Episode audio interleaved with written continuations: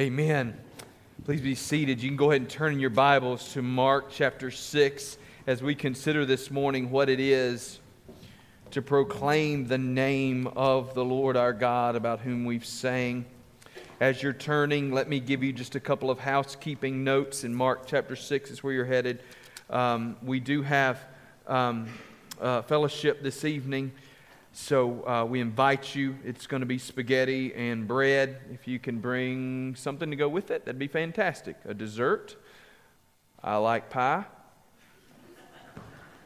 Um, I like homemade ice cream. So there's some options if you needed some.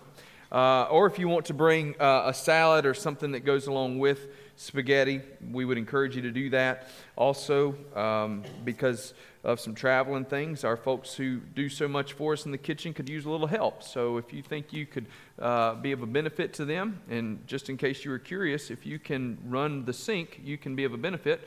Um, they could use a little bit of help about 4 o'clock this afternoon. But right after service, right after service, Adam, I'm putting you in charge of this right now. Right after service, we need some tables set up in the gym. So Adam is going to be in charge of that. And uh, uh, if we could get that done, we'd really appreciate your help. If y'all could help us for five minutes, that keeps somebody else from having to spend 35 minutes getting it done. So, all right, by now you should have made it to Mark chapter 6.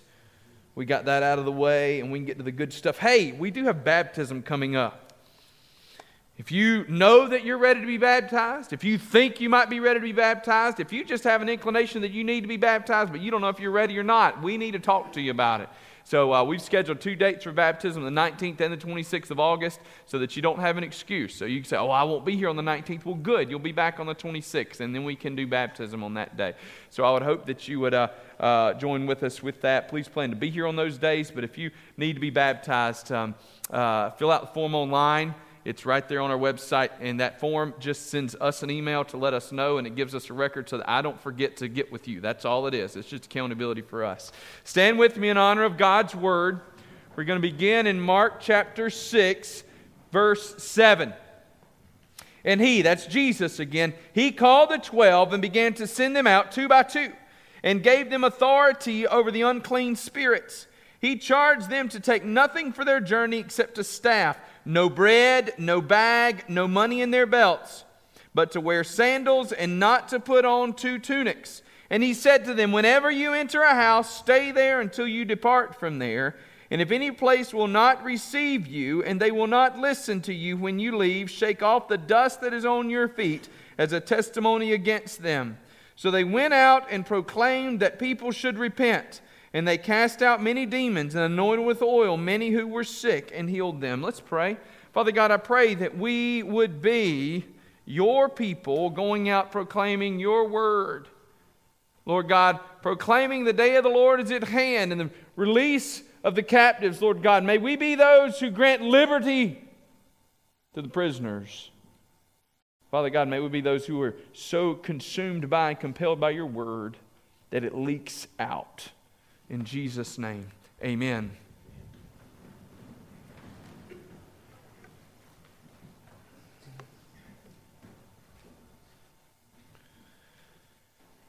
You know, we've got a responsibility to be faithful and obedient to Christ and His commandments, but at the end of the day, all you can do is sort of all you can do. I don't know if you're like me, but if you are, then you are a human being who is limited by certain things within you. At the end of the day, all I can do is all that I can do. I can't do anything else. I have a lawnmower that is as old as Wyatt, so I guess that's 11. I remember when I bought it. I have a lawnmower, it's 11 years old. It's still running. Matter of fact, somebody in the church did some, some welding on it for me last year and, and made it run, or excuse me, got, got the, the, the blade and deck fixed for me. Um, but I was cutting grass Friday and as I was cutting, it just, it just quit. The, the, the, the blade quit. So I pulled it onto the, the driveway to try and figure out why the blade wouldn't engage. And when I got it parked, I noticed a puddle of oil up under it and uh, diagnosed this problem and that. Yes, some of you going, yes, you got a new lawnmower. No, no, we are still going to nurse that thing along because it's paid for. It's paid for. But you know, when it's all said and done, all I can do to that lawnmower is just kind of all I can do. It is what it's an 11 year old lawnmower, and it's, it's been used, it's been semi abused at times, and all I can do is all I can do, and I just got to be satisfied with it.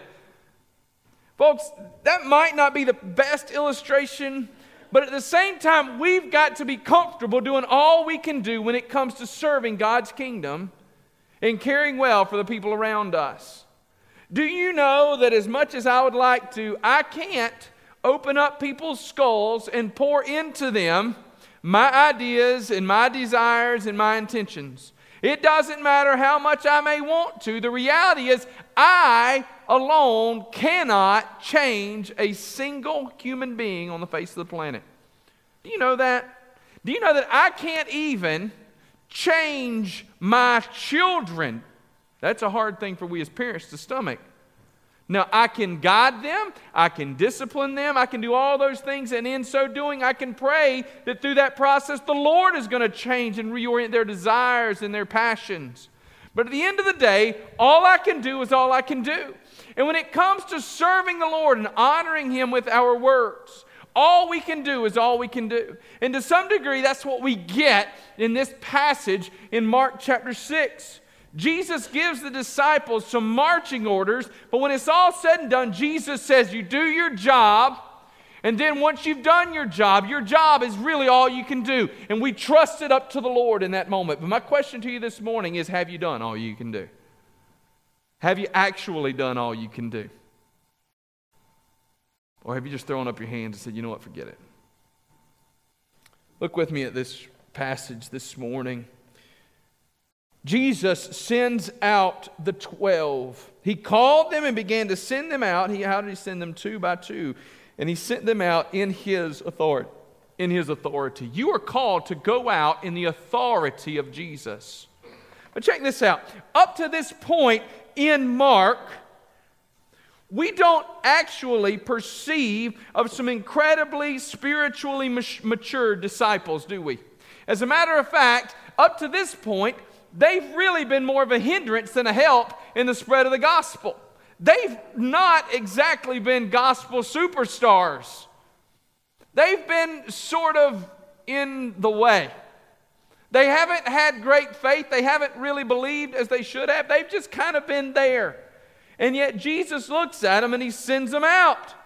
I'm going to send you out. And he gives them what? I give you my authority over unclean spirits. This is amazing. The good news for all of us is just like the demoniac and the woman at the well in John chapter 4, Jesus isn't waiting for us to be perfect to use us. Somebody should have said amen on that because none of y'all are really perfect. Somebody should be excited in here this morning that you are actually usable in God's service. He can use, thank you, I appreciate that. He can use you. Some of you are terrified because you thought you had an excuse up to this point. Well, I've only been a Christian for like eight months. There's no way that God could use me for anything, and nobody here could expect anything out of me. Guess what? The woman at the well met Jesus, and he sent her to work right away. The Gadarene demoniac has all the demons cast out. He says, Let me go with you. Jesus says, There ain't room for you with me. There's work to be done back there. If you've loved Jesus for more than about 10 minutes, he can use you. The disciples were failures up to this point. They were. Listen, they did not look like anything that any of us would picture as being the coming kings of the church, right? These guys didn't look like they were going to be leading the church. Nobody said, Oh, there's Peter. He's going to stand up and preach, and thousands of people are going to be saved. No, they looked at Peter and said, What in the world is this guy doing with that guy? They looked at Peter and said, Why does Jesus keep hanging out with that doofus? He doesn't get anything. That Peter never shuts his mouth. He's always saying things and sticking his foot in his mouth. Like Peter's wife somewhere is probably going, What is going on? Peter's friends, like, what, what? But, but look, they're not the big ones, right? The religious leaders who are already judging Jesus are looking at these men that Jesus has surrounded himself with and going, if this guy were really a teacher, if he were really if he were really the Messiah, do you really think that he's surrounding himself with a bunch of just dumb fishermen and sinful tax collectors? No. If he were the Messiah, he'd have somebody. And even Jesus is often frustrated with his disciples. Remember, as they crossed the sea, they were terrified. Jesus said, Why are you so afraid? Have you still no faith? And yet, these men who had so little faith and so often didn't understand everything that Jesus wanted from them and expected of them, and ultimately, even more importantly, didn't really seem to have a firm grasp on who Jesus was and what it is that he came to do. These same men were sent out by Jesus as his ambassadors. Jesus didn't carefully vet them and go, oh, look at their past, I can't use you. If these guys were running for political office in our day, they would not get elected. They wouldn't even make the ballot because there's no political party that's going to support them because they're going to dig up all kind of mess in their past. And the past seems to stick with them all the way up till now. They're not even sure right now how devoted they are to Jesus. And yet Jesus looks at them and says, I'm going to send you out with my name. You tell them Jesus sent you. Boy, that's powerful, isn't it? When's the last time you went to somebody and said, Why in the world are you here? And you looked at me and said, I'm going to tell you something. Jesus sent me. Folks, we take that as sort of a cliche. We forget the power that is attached right there. He called me his brother, and then he said, Would you go and handle my business? We don't just go in the name of Jesus, we go with the authority of Jesus. The Bible says that Jesus gave them the authority to cast out demons or unclean spirits. Why? Because unclean spirits can't be cast out in any way other than through the power of Jesus. You don't have the power to do that. You don't have the power to heal. You certainly don't have the power to save. It is only in the name of Jesus that you can accomplish the things that Christ has called you to do. Interestingly, there's also a Jewish prophecy of the Messiah that claimed he would grant to his children the authority to trample on wicked spirits. When Jesus gave them this authority, this was another sign that the messianic rule had broken through. When Jesus sends them out and they show up and they say, Oh, Jesus gave us the power over unclean spirits. Any good Jew in that day would have known exactly what it was that Jesus was proclaiming. It's not an accident this comes on the back end of Jesus revealing himself to his hometown there in the synagogue. I who speak to you am he. He said, In your hearing. This prophecy has been fulfilled. After having proclaimed that among his closest relatives and friends, he then looks at his disciples and says, I'm going to double down on this claim that I am the Messiah. So I'm giving you my authority. You go out in the power of the Messiah and you do the Messiah's work. It's pretty awesome, isn't it? That's what Jesus called you and I to do, to go in the authority of Jesus. We read this morning from, from, from the Great Commission. All authority has been given to, all authority. He doesn't just have a little bit of the authority, he doesn't just have parts of the authority. All authority has been given to him by the Father. And he gives us that authority to go and to proclaim the good news of Jesus. The first thing, go in the authority of Jesus. Number two this morning, trust in God's provision. Trust in God's provision. Jesus told them to take nothing because he wanted them to learn to rely on him. It's been said that we never learn to rely on Jesus until Jesus is all that we have. Folks, have you learned to rely on the Lord? Have you learned to trust him? Have you learned to trust Jesus in the day to day things of life? Have you learned to trust Him in the hard things of life? In the midst of hard things, consider that Christ has put you there in the midst of that hard thing. One of the claims of some is that God couldn't possibly know the future because if God did know the future, then God would never allow His people to suffer. Folks, that doesn't fit with the Word of God. It doesn't. Even in the midst of our most difficult days, we can have confidence that Jesus is with us. He'll never leave us or forsake us. And we can have confidence that He wasn't surprised. We might not understand why it is that God allowed it to happen. We might not understand why it is that God sent us there. But what we can understand with full confidence is when it's all said and done, all things work together for good for those who love Him and are called according to His purpose. We can learn with the Apostle Paul in Philippians chapter 4, beginning in verse 11, if you want to turn with me there this morning. As the Apostle Paul says, well, let's begin in verse 12. I know how to be brought low. No, verse 11. Not that I'm speaking of being in need, for I have learned in whatever situation I am to be content. I know how to be brought low, and I know how to abound in any and every circumstance. I have learned the secret of facing plenty and hunger, abundance and need. Why? Because I can do all things through Christ who strengthens me. Philippians 4:13 was never given to us so that football players could write it on their cleats and be reminded. That's not what it's here for. There's nothing wrong with people proclaiming this, but this verse wasn't given to us so that you could run faster or jump higher. This verse wasn't given to you so you can make more money. I can make more money through Christ who's. No! Look at what Paul's saying. Paul says that it doesn't matter what in the world life brings at me, I'm going to be okay. Not because I'm big enough or bad enough or strong enough or smart enough, but because I can do all things through Christ who strengthens me. Paul says, I am weak. I got nothing, but Jesus fills up every single need in my life. Do you trust in God's provision? You see, we have a tendency to talk primarily about finances. There's nothing wrong with that. But I'm curious do you trust in God's provision in every aspect of your life? Do you trust that Jesus is enough? Do you really believe that?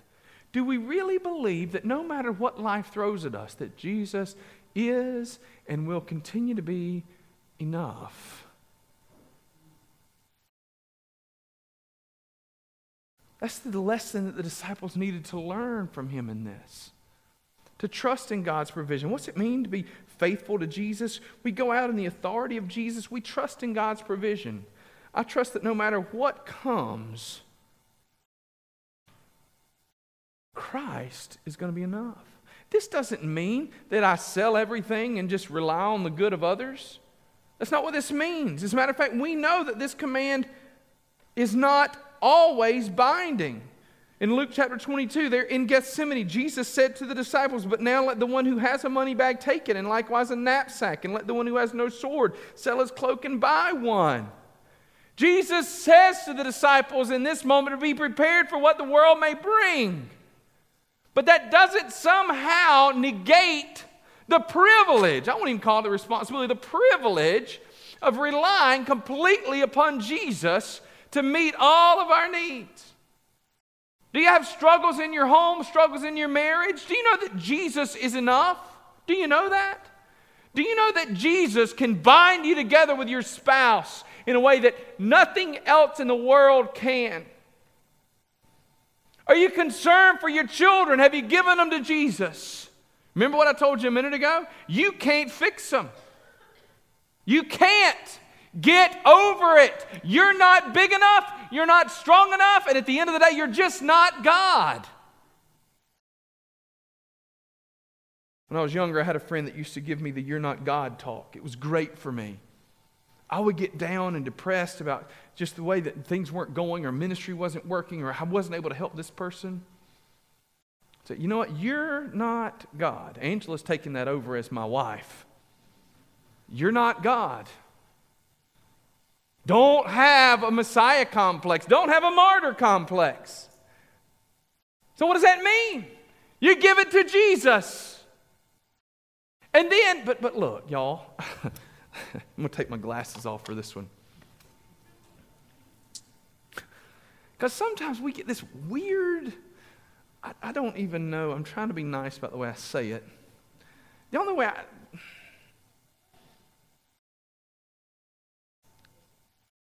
This weird idea, let's just stick with that. Let's just go with it. Where we go, well, I'm going to give it to Jesus and I'm going to walk away. What?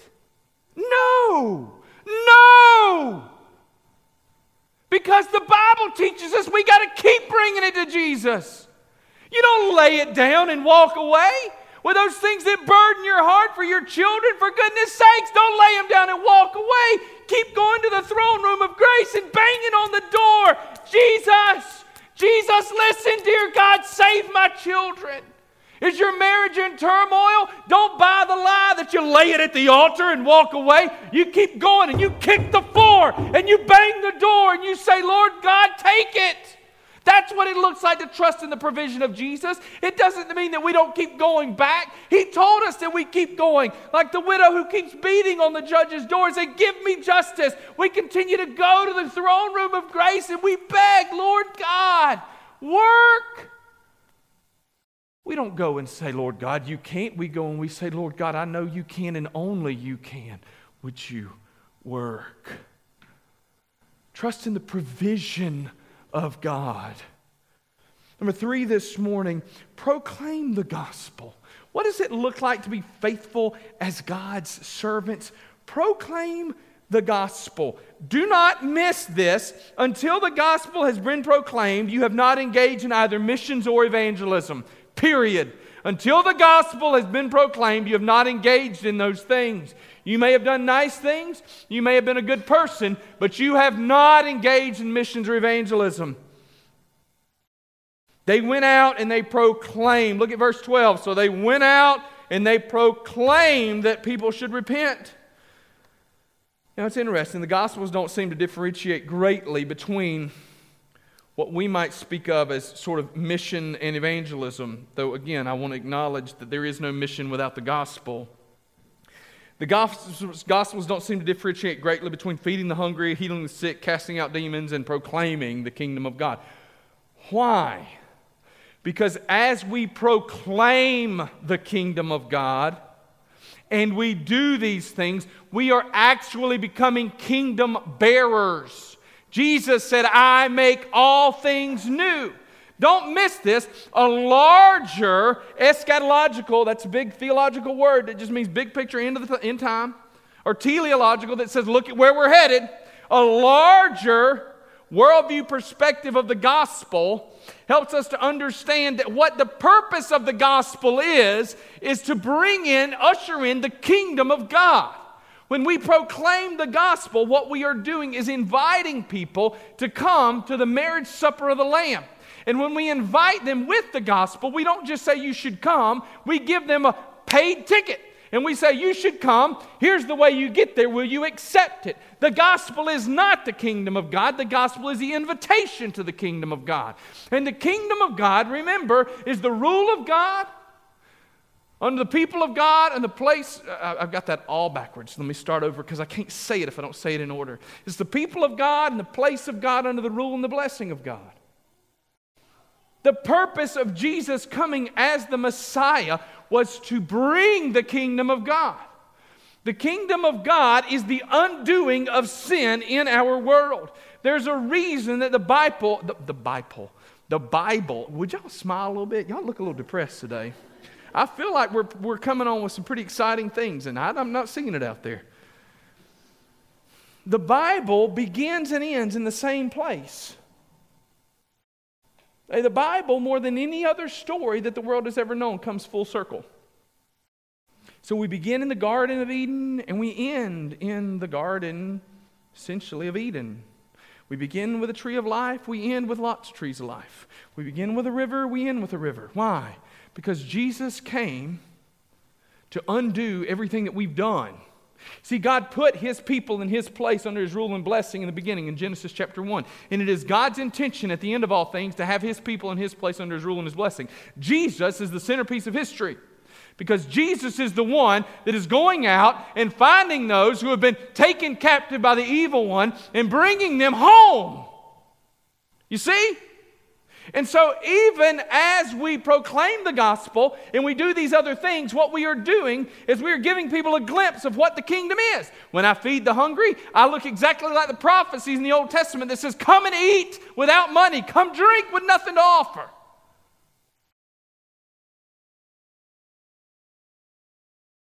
When I touch the sick, I look kind of like Jesus, don't I? Touching the sick and bringing them healing. When I care for the poor, I sound a lot like Jesus, and a lot like the injunction of the Old Testament prophets. Proclaim the gospel, proclaim it. but we proclaim it not only with our mouths. Notice I said not only with our mouths, but with our hands and with our feet. Now let's back up. You can't proclaim it without your mouth. If you come to me and you say, Well, I did God, I, I, I've been doing missions, but I haven't been telling anybody. No, you've not been doing missions. You've been doing nice things. It's possible that you've been laying the groundwork and doing some pre evangelistic work. You might have a plan, and that's fine. You might be feeding the same family for the next four weeks, and your plan is that on the fourth week you're going to walk in there and you're going to drop the gospel bomb. That's all right. That sounded bad, but it's still okay. Right?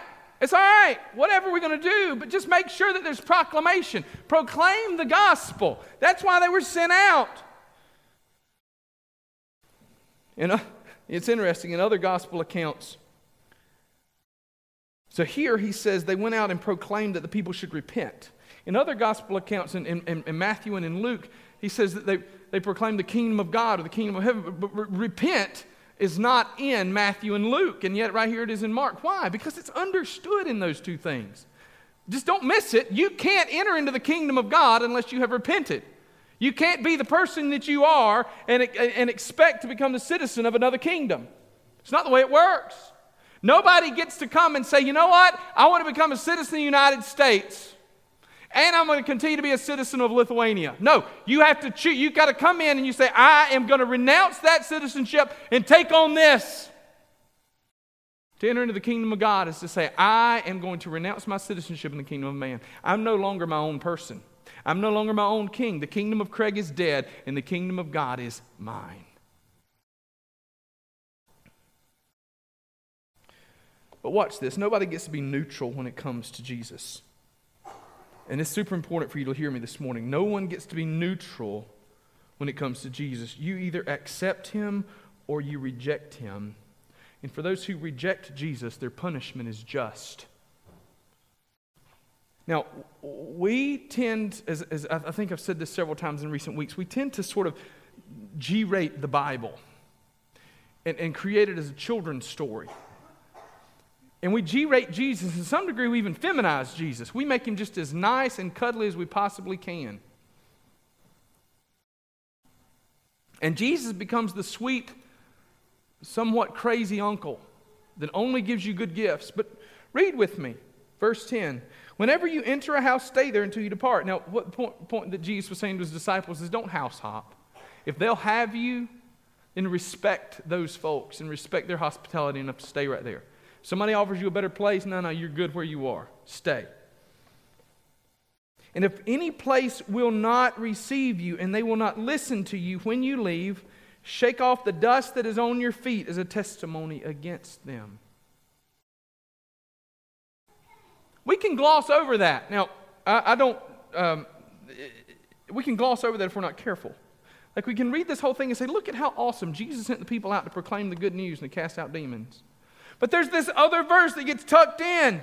If they will not receive you, if they will not listen, when you leave, shake off the dust that is on your feet as a testimony. Now that sounds kind of strange, right? Watch this.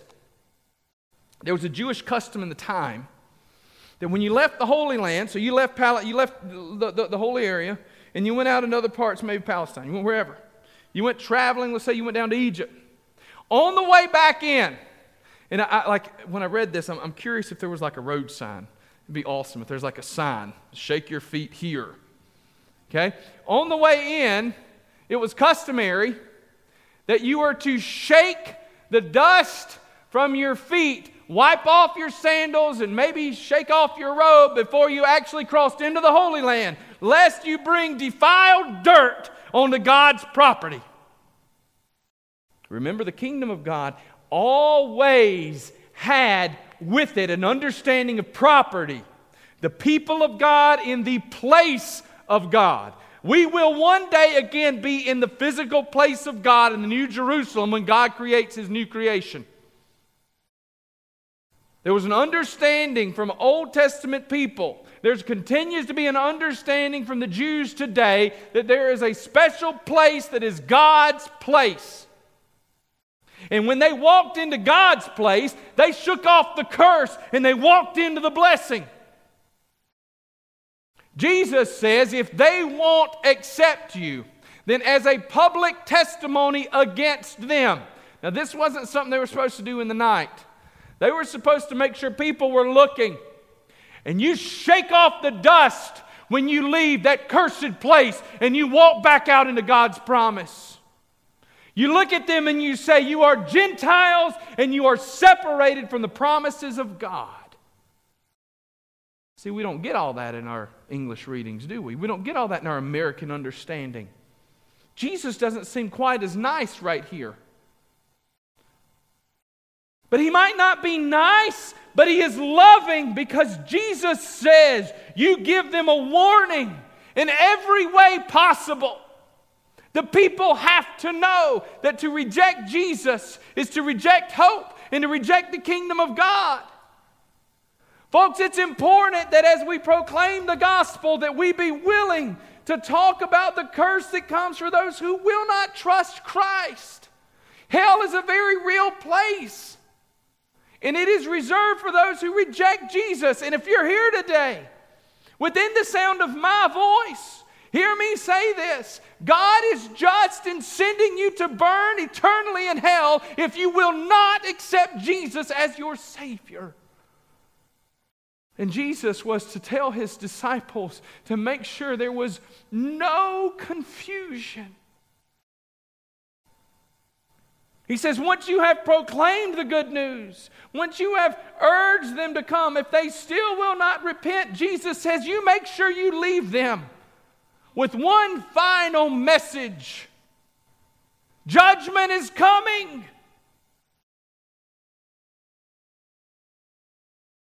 Folks, the imperative to proclaim the gospel is heavy because judgment awaits those who will not give their lives to Christ.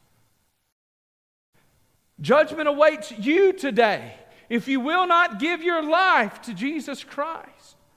You see, the good news of the kingdom of God is that even though you are sinful and deserve punishment in hell, Jesus came and died so that you could live. Would you come to Jesus today and live? Would you come to Jesus? Would you go and tell others the good news? Then finally, this morning, would you rest in God's sovereignty? It's one of those big theological words sovereignty. You know what it means? It means that God is in control. This is tough on my kids. I don't know why. I guess because they're sinners just like their daddy. They don't like for anybody to be in control. And they certainly don't like for things to be going on if they don't know what it is. Heaven forbid. Y'all ever done this? You look at, your, you look at one of your kids and say, hey, we're going to do something special tomorrow. What is it? I'm not going to tell you. Well, I, I, I, I, want to know. Well, I don't care. I'm not going to tell you. Well, how do I know I'll like it? You don't, but you know me. Have I ever let you down? Now, my kids are getting older, and that's not a fair question to ask because they keep a catalog, you know? You remember that TV show you wanted us to watch and it was dumb? Or, you know, my, last night, it was, well, what about that book I told you to read? And I got this, oh, oh, well, I didn't actually read it. I read the end of it and it seemed ridiculous, so I didn't read it at all. What? What? It's a good book.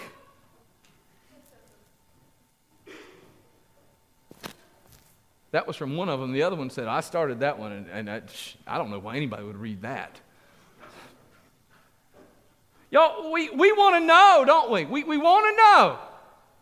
I want all the answers. You see, when we talk about banging on the door of heaven, unfortunately, very few of us are willing to consistently go and beat on the door of heaven and say, Lord God, save my family. Lord God, take care of my kids. Lord God, Lord God, make me your servant. Give me faithfulness. But man, we love to go and bang on the door of heaven and say, God, I don't understand why I'm going through this. Why me, God? I mean, when's the last time that you were willing to go to the Lord and, and, and pray as diligently for others as you are to pray that God would just give you an answer? It's too hot today, God. Why am I having to go through this? Woe is me. Jesus sent them out told them to cast the dust off and then to walk away. Jesus didn't tell them to stay there and, and, and complain and moan. He told them to walk away. And what were the disciples to do in the midst of that? They were to trust that Jesus knew what in the world he was doing. Y'all, can I, can I tell you, Christian, can I tell you this today? If you have faithfully shared the gospel,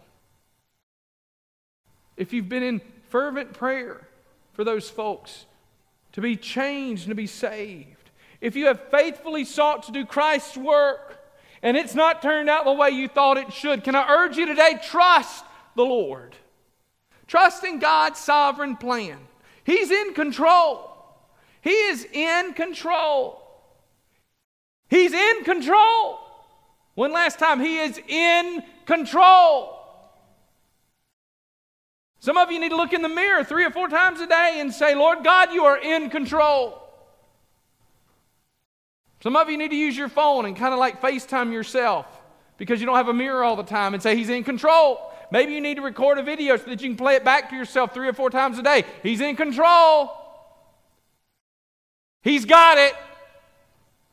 But, but, but, but nothing. He's got it. And He's a good Father that loves us. He's an amazing God who has full understanding of the world and knows exactly what is best. Y'all, do you know that once you've done all you can do, once you've ministered in the power of Jesus and proclaimed the gospel and invited others to experience God's love, you've done all you can do. And then you must rest in God's sovereignty. You rest in the fact that God knows what He's doing. You're not responsible to save anybody. You are not responsible to save anybody. You are responsible to invite you're responsible to plead, you're responsible to proclaim, but then you're responsible to trust and rest in the Lord, rest in God's sovereignty and prayer. Go to the Lord, beat on the door of heaven, but as you do, trust Him.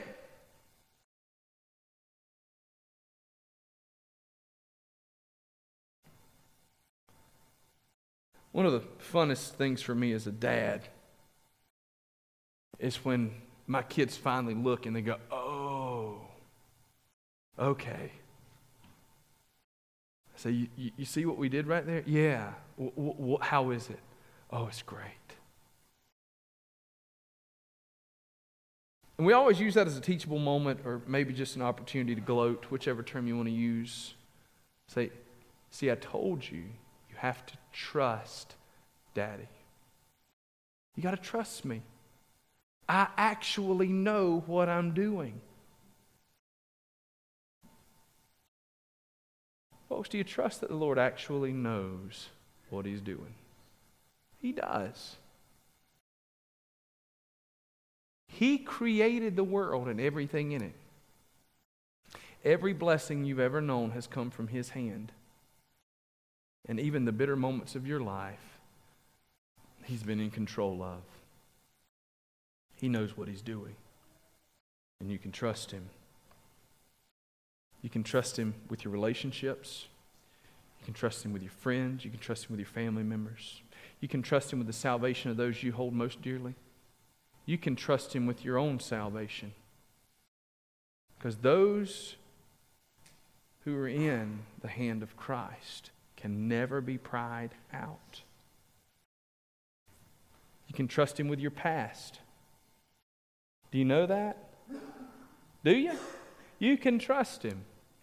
My kids have been wrestling with what does it mean that Jesus casts our sins as far as the east is from the west. Now, kids are great, so because they take things literally. And Brooklyn says, Well, how far is that? Well, it's a long way, but how far? I don't know. That's the point. Sloan takes it a, liter- a different kind of literal way. Well, what do they look like? Brooklyn takes it and says, Oh, so whatever they look like, all of them, he just throws them away. I mean, I, I'm just, I don't, I don't even know how to answer that. We're sitting at the kitchen table. Right? We, we've taken a turn that, I mean, it's like they asked me, can God make a rock so big that God can't move it? I don't know what to tell you guys. Well, they're satisfied with the answers that we give them because they're kids and they trust with a childlike faith. You know you can trust God with your past because He takes your sins and casts them as far away as the east is from the west. Do you know that? Do you, Do you know that you can trust Him with your past because He can even take your mess and make you usable in His kingdom? Did you know that? It doesn't matter what mess you have. You know how messed up you are? God will find somebody more messed up than you, and He'll send you there to talk to Him. It's, it's, it's amazing. Uh, how, uh, how, many of put your hand how many of you look said man, my life was messed up but god sent me somebody even more messed up so i could give them my story isn't that right that's what he does. Some of you scared to put your hand up. We all know it happened to all of you. Some of you have told me i know. Some of you have been to me and said well how in the world could my past be a benefit to anybody? And then lo and behold somebody walks in the door. And you listen to them and you go whoa i thought i had it rough. Now this guy's messed up. But you look at him and you say, I got great news. Just when I thought it couldn't get any worse, Jesus came in and saved me. You can trust him with your past. You can trust him with your future.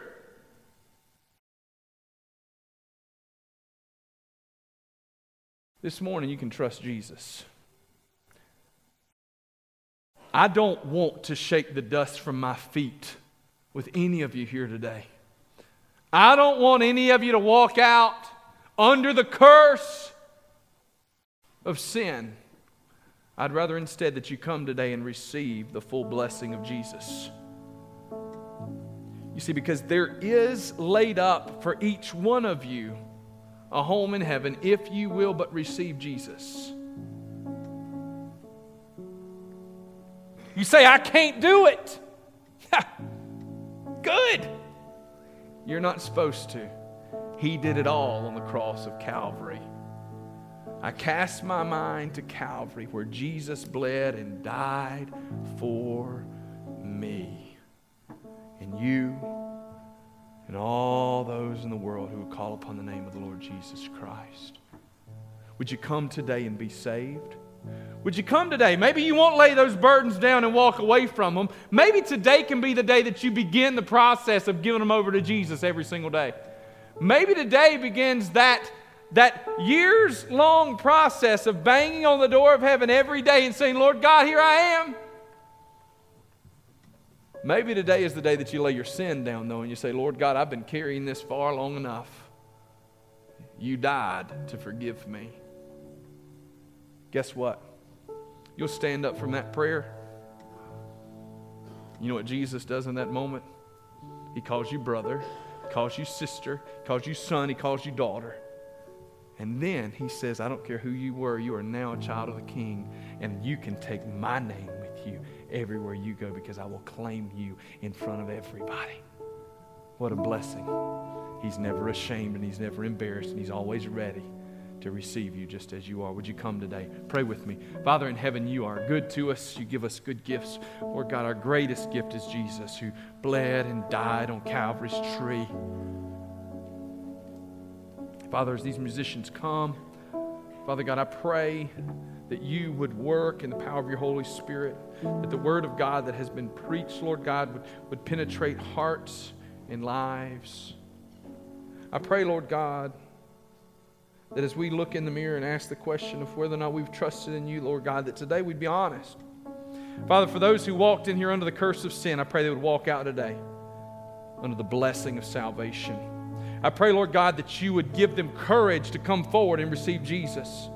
That, Father God, any excuses that may exist, that, Lord God, you would wipe them away. Lord God, you would bring them forth. Lord God, they would give you everything. You would become their all in all. In Jesus' name, amen. Would you stand with us as we sing this morning? God, take us back.